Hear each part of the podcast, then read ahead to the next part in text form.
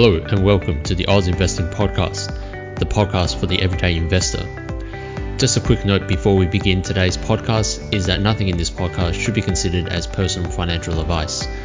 If you're ever in doubt about your financial situation, please reach out to a qualified financial advisor. With all that said and done, let's get into today's episode. This is part C of episode 9, interview with Dev Raga from the Dev Raga Personal Finance podcast now i think let's uh, moving on to the next topic in terms of conversations is we on property right? And i think we we couldn't have a episode without talking about the property market right? Because that's that's always going to be in discussions in any interview any podcast. So combining what we've just spoken about you know investments and super and you know now talking about property because you you brought up that topic about your own house baby right? Is what would be uh, the trade off? Uh, which from the three would you really emphasize on? Paying off your mor- mortgage first, invest in shares, or maximize your super? Which, according to you, in your opinion, would be yeah, your focus point? It's it's a good question. Look, uh, if I was if I had to choose one, you know, I would always choose investing over paying off your mortgage, and that investing would have to be through super because of the tax effective nature and the tax advantage structure that it provides. And, you know, then probably invest outside of super and then probably maximize your mortgage. Now, this all depends on your mindset. You know, can you sleep well at night having mortgage debt? I know some people can't. It worries them because you can't be evicted from your home if you don't have a mortgage debt. Hmm. That is the ultimate security. And you know, there's there's an element of sleep well at night factor here, which is really important to some people, and that's why personal finance is so personal, right? There isn't one right thing to do, but if I was doing it, you know, I'd probably maximize my super first, then maximize my investments outside of super, then basically pay off the mortgage. Now, in my own life, what did I do? Ironically, uh-huh. Uh-huh. now that I've you know had some hindsight and thought about this, what I did was we we bought we bought a home, you know, way back in 2008, 2009, and and we thought we paid too much for it at the time, and uh, we, you know, I, I worked crazy hours after buying it and paid it off within three years because I was so worried and nervous about having debt. I probably wouldn't have done that had given the another opportunity, but I did it, and I think there's nothing better than paying off your mortgage and just living debt free. Now uh, we we subsequently have bought other homes and, and and and built a home and all that sort of stuff. So I'm a little bit more relaxed now in my sort of you know late 30s as I was in my 20s. But certainly that would that would be that would be what I'd do now. If, if I had a second chance, I I would have maximized my super because you know I'm in my 12th year of investing. Had I maximized my super for all those 12 years. Uh, then I'd be in a far better position, I think, than what I am. And don't get me wrong, I'm in a fairly decent position at the moment. I'm not whinging a little bit, but um, but having said that, living in your own home is the ultimate freedom. And, and, I'm sure, Jude, I think you've moved into your house, right? Almost there. I think there's just uh, you know a couple of touch ups and renos left, but I think within the next week, I think we right. should be good to move in. Yep. And and and you, when you first move into your home, there's nothing like it because you know uh, presumably you've rented up until now, and and now yep. you're able to go into your own house. It just gives you so much more freedom. And uh, yeah, you can rent vest and all that sort of stuff. A lot of millennials talk about rent vesting, but there's nothing like coming back to your own home. No matter how much of a mansion you rent, coming to your shoebox house, which is what it was when we first bought our home. We we bought an absolute dump in the eastern suburbs of Melbourne, but it's our home. It's our little castle, and you know it wasn't great, but it was nice. So yeah, so so super investments outside of super and mortgage. That's the theoretical way of doing it, but practically, if you want to pay off a mortgage, I have no problems with that at all. I think that's fantastic. That's really good insight again, Dev. Uh, and just FYI, I'm rent vesting just at the moment. Uh, but yeah, maybe at some point I, I, will buy my own place to to live in, and you know something that I'll be happy with as well. So, just while we're talking about property, what are your thoughts, Dev, on the Australian property market as a whole? Do you think it's overpriced, underpriced? And you have mentioned before that you do have property, sorry, as investments as uh, along with your share portfolio. Are you going to maximize both or do you have a priority now just to focus on your share portfolio? Yeah, look, I have no immediate plans to buy more investment properties. I do have investment properties, but I'm primarily focused on really building up my index fund portfolio. Mm. Now, do I think the Australian property market is overvalued? Now, uh, Jude, at this point, you might want to, uh, you know, uh, turn off your uh, uh, earpods. But um, look, I think at this stage it is a bit crazy. I think going up, you know, 15% this year alone in Sydney and Melbourne, especially. Uh, and of course, it all depends on where you live. Certainly in metro cities, it's gone up, and also rural because of COVID and working from home and remote technology, etc. But over the long term, I think the Australian property market will go up even further because I, I, I was sort of talking to a couple of colleagues of mine. Think about it this way, right? Certainly, uh, you know, I'm sort of looking at it from a doctor perspective. You have a look at COVID about how it's destroyed the lives of people around the world, and even now. And you know, healthcare workers around the world have just absolutely worked their asses off, uh, including Australia. But you know, our workloads here for COVID is nothing like what it's been like in North America, Indian subcontinent, Southeast Asia, and Western Europe, right? With Nothing, you know, nothing. And we've got about, you know, 22, 23 patients, sadly, in ICU as I speak, but nothing like thousands of people. I think at one stage, um, uh, the state of Texas had over 2,000 COVID patients in their ICU unit. Now, to put that into perspective, Australia doesn't have 2,000 ICU beds, whereas that one state has it. So they're looking to us and going, wow, look at Australia and New Zealand. They've managed COVID really well. But of course, borders are shut. When borders open, where do you think people are going to think about migrating to, particularly those healthcare workers who've absolutely been shafted in their own country? They're going to potentially want to come down to countries like Australia and New Zealand, where we relatively get paid higher wages for less work and better lifestyle. And that goes to show in other professions as well law, engineering, IT, and a lot of other professionals. Once the borders open, there will be an influx of migrants and immigration. And I think that's why I think moving forward, all these people would need places to live and rent. And that's why I think holding property is a good thing in the long run. But unfortunately, it puts a lot of pressure on local Australians who are just trying to put a roof over their heads and want to buy a home. And uh, clearly, you guys have done well, but I know a lot of junior doctors who simply cannot afford to buy a house with their wages. So, yeah, to answer your question, I think it is a little bit crazy at the moment, but I think it's going to go up. I just don't see a property crash coming to Australia in the long term.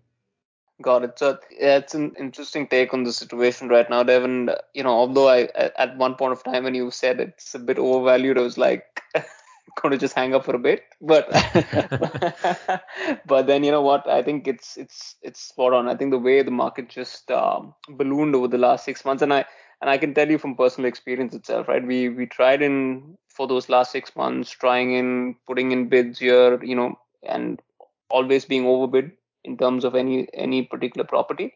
So it was pretty crazy out there. But coming back to your question on you know investing uh, on an investment property, right? I'm pretty sure when you when you basically have your investment properties, you would have had a checklist which you followed to in terms of you know which property would make some amount of money in the future with certain amount of background, with certain amount of uh, points in your checklist. So uh, could you just share a couple of those points? Yeah, absolutely. Look, I think look, there, there, are some basic principles that you know you may want to consider. You know, particularly if you're buying in you know metro cities. You know, I, I haven't bought property now for about four years, but certainly when I look for things, I look for land. I think land is relatively scarce in Australia in the sense that a lot of our country is not really usable. Uh, it's desert. Uh, so buying something with a sizable land is uh, is always a good thing you know, trying to avoid high rise investments, you know, apartments if possible, townhouses, anything with a body corporate. Try to avoid. Again, really depends on which suburb and which city. These are all very broad principles. And uh, I mean, we we we bought a dump uh, on a piece of land, and never in our wildest imagination we we thought that it, it's going to go up by 400 percent, which is what it's happened over the last sort of you know uh, 10 to 12 years. Now the other thing is you know, looking for things like school zones, which is always a bit of a touchy topic in Melbourne because you know, school zones basically define, you know, a significant portion of your home value. And whenever the schools change their zone, uh, you can see you can see the property owners just get absolutely mad because essentially, you know, that's a potential 20% drop uh, in the value of their property. Things like public transport, train stations, especially shopping centres. What's going to happen over the next sort of 30 years? Is there going to be more infrastructure projects, etc.? And all of this is actually available online. If you actually Google a particular suburb, uh, I don't know exactly uh, what the website's called, but it, it tells you the data of the projected population growth, projected infrastructure projects. Uh, everything is there. And the other thing that I do, well, when I used to do when I used to buy property is I do what's called a square meter, you know, your, your calculation by, you know, what's your dollar per square meter. So mm-hmm. I, I, tend to find that uh, useful. So I look at all the properties that have sold in the last sort of, let's say, you know, six weeks to 12 weeks within a suburb, and then calculate what the price range has been on a square meterage basis, because that gives you a bit of a baseline. And then you can mm-hmm. sort of top up based on things like school zones and infrastructure around the area.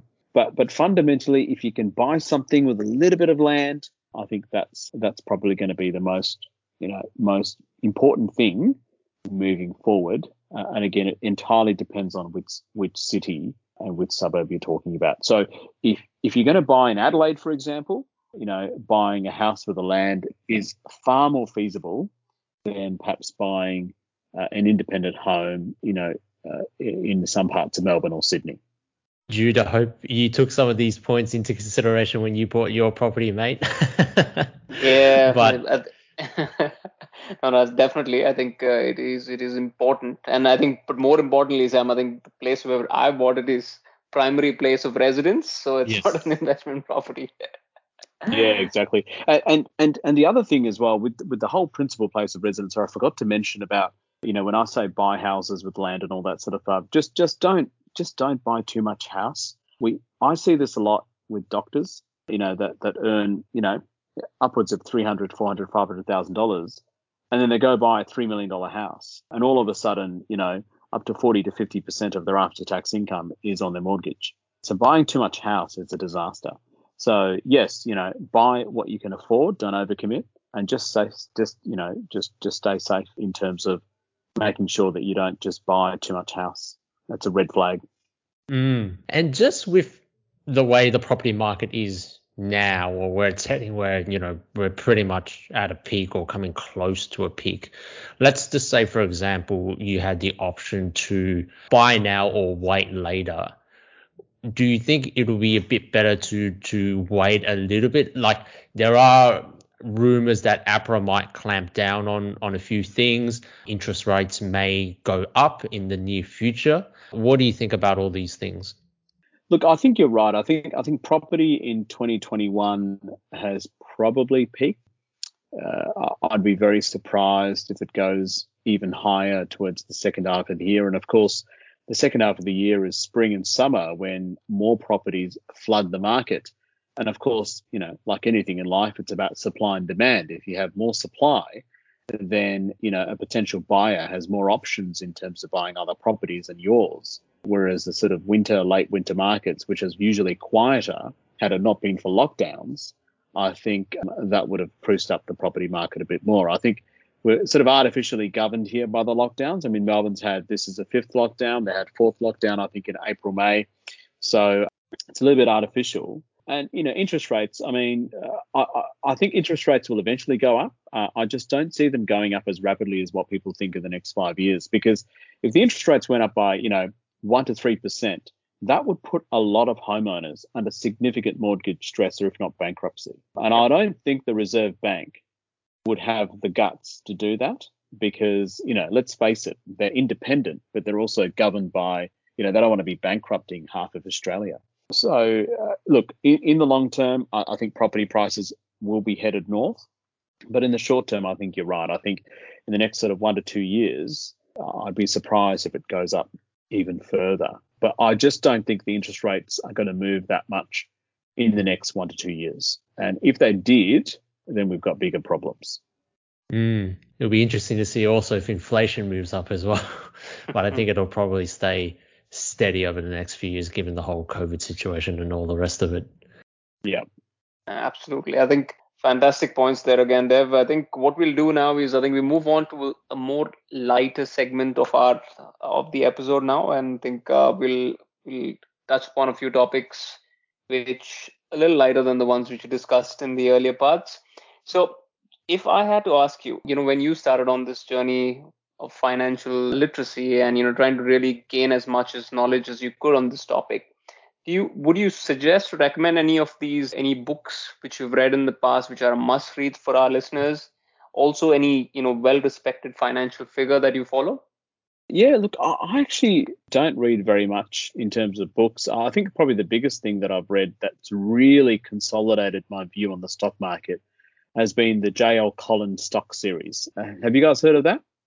No i haven't actually. If is this something written by jack bogle or is this something else no, no. J.L. Collins is an investor, an American investor, and if you just Google J.L. Collins stock series, he's written, uh, he, has got a blog, written, you know, I think 25 articles uh, about how the stock market works, and it's very, very beautifully written, fundamentally written, and it's really easy to read as well. And it really does put in perspective about stock investing, and, uh, and it simplifies it. It compares evidence.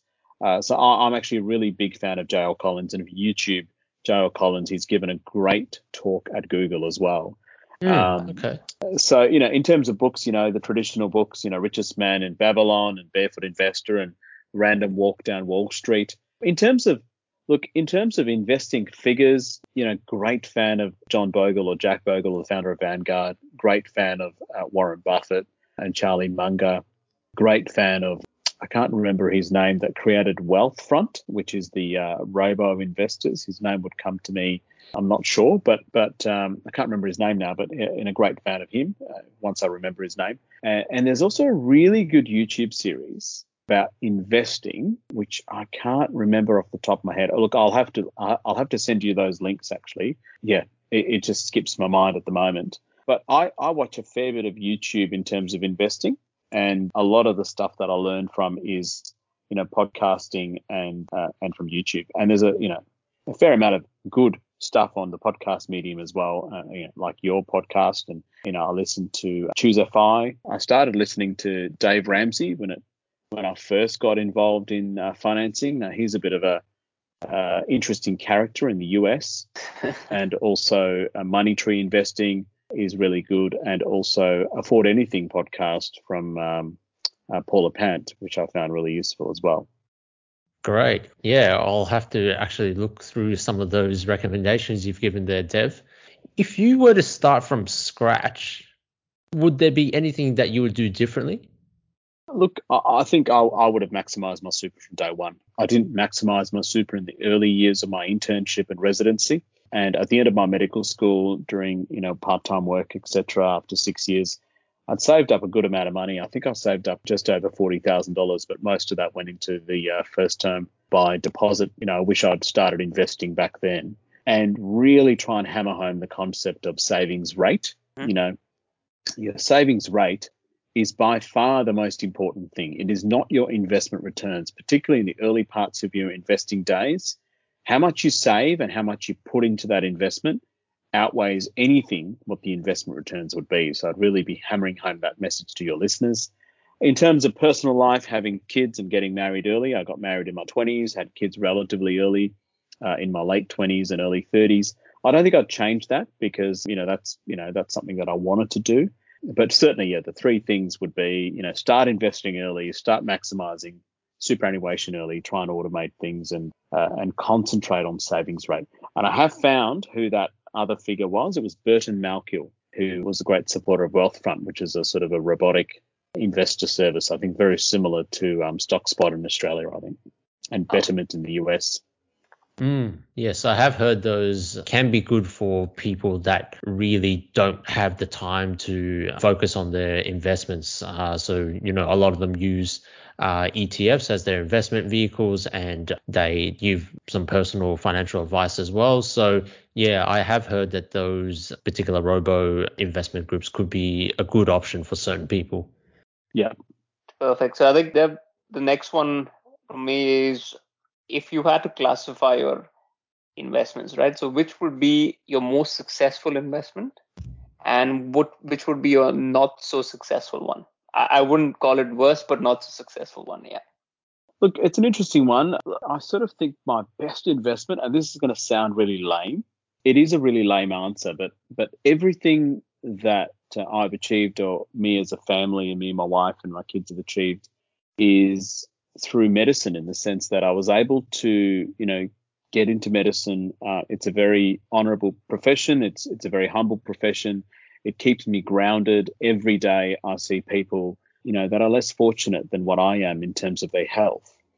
So I think investing in my education was probably the best investment because it's allowed me to, you know, earn a decent wage and also be able to invest a vast majority of my wage into index funds. And of course, that'll be my next best investment, which would be just, you know, starting early and investing in index funds and realizing very early that active investing wasn't for me.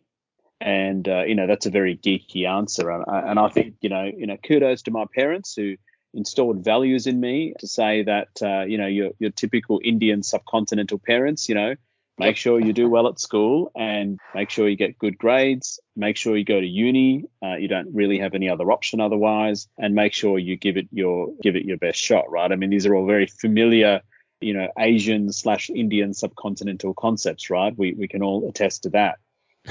Absolutely. Um, and, and and I think retrospectively, uh, I think I have to say, uh, I think those are very good principles to to live by.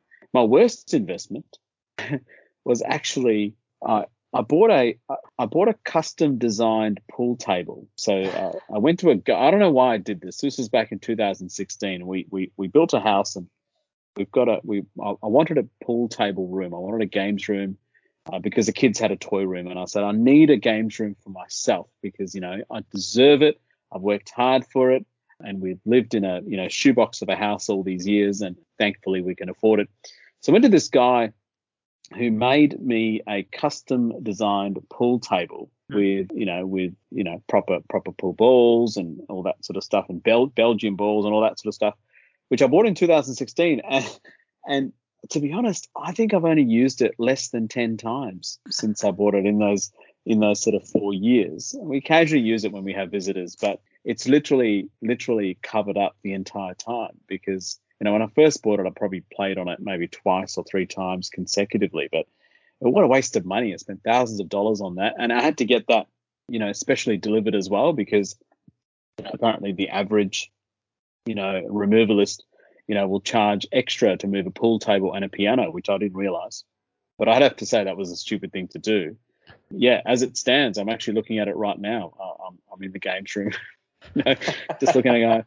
I haven't I haven't used this thing for the last two years at least. At least, what a waste. do you, do you play pool? Do you, do you want to take it off there, put it in your new place? so then I, I think that's what I guess if I take it from Dev, then I think in another couple of episodes when I speak back to Dev, I'll say I've not used the pool table myself. that's right. That's right. Uh, Dev, we've had some conversations as well prior to this particular podcast. And one thing that did strike me as very interesting was that you mentioned starting things like journal clubs. So I wanted just to uh, talk a little bit further about that. What do you intend to do? What are your plans for these journal clubs?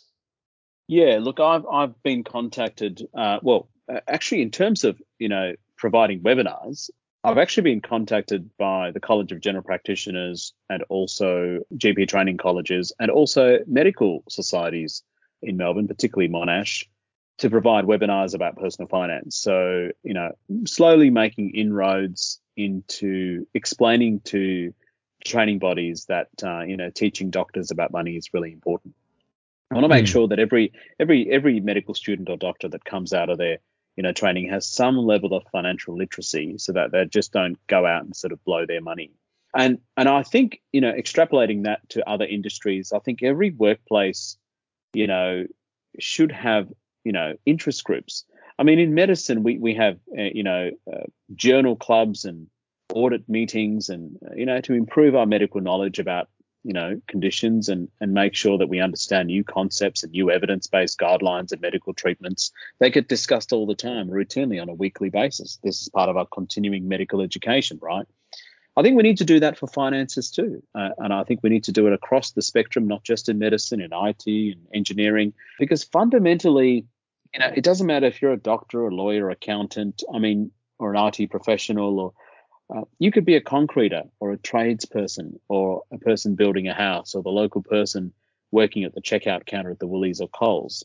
Fundamentally, we spend so much of our lives, uh, in essence, dedicated to the service of others. You know, I go to the local Coles, there's a person there directing me on which way to go, and there's a person there at the checkout counter scanning my items. If I have more than 15 items, I go through the uh, checkout counter.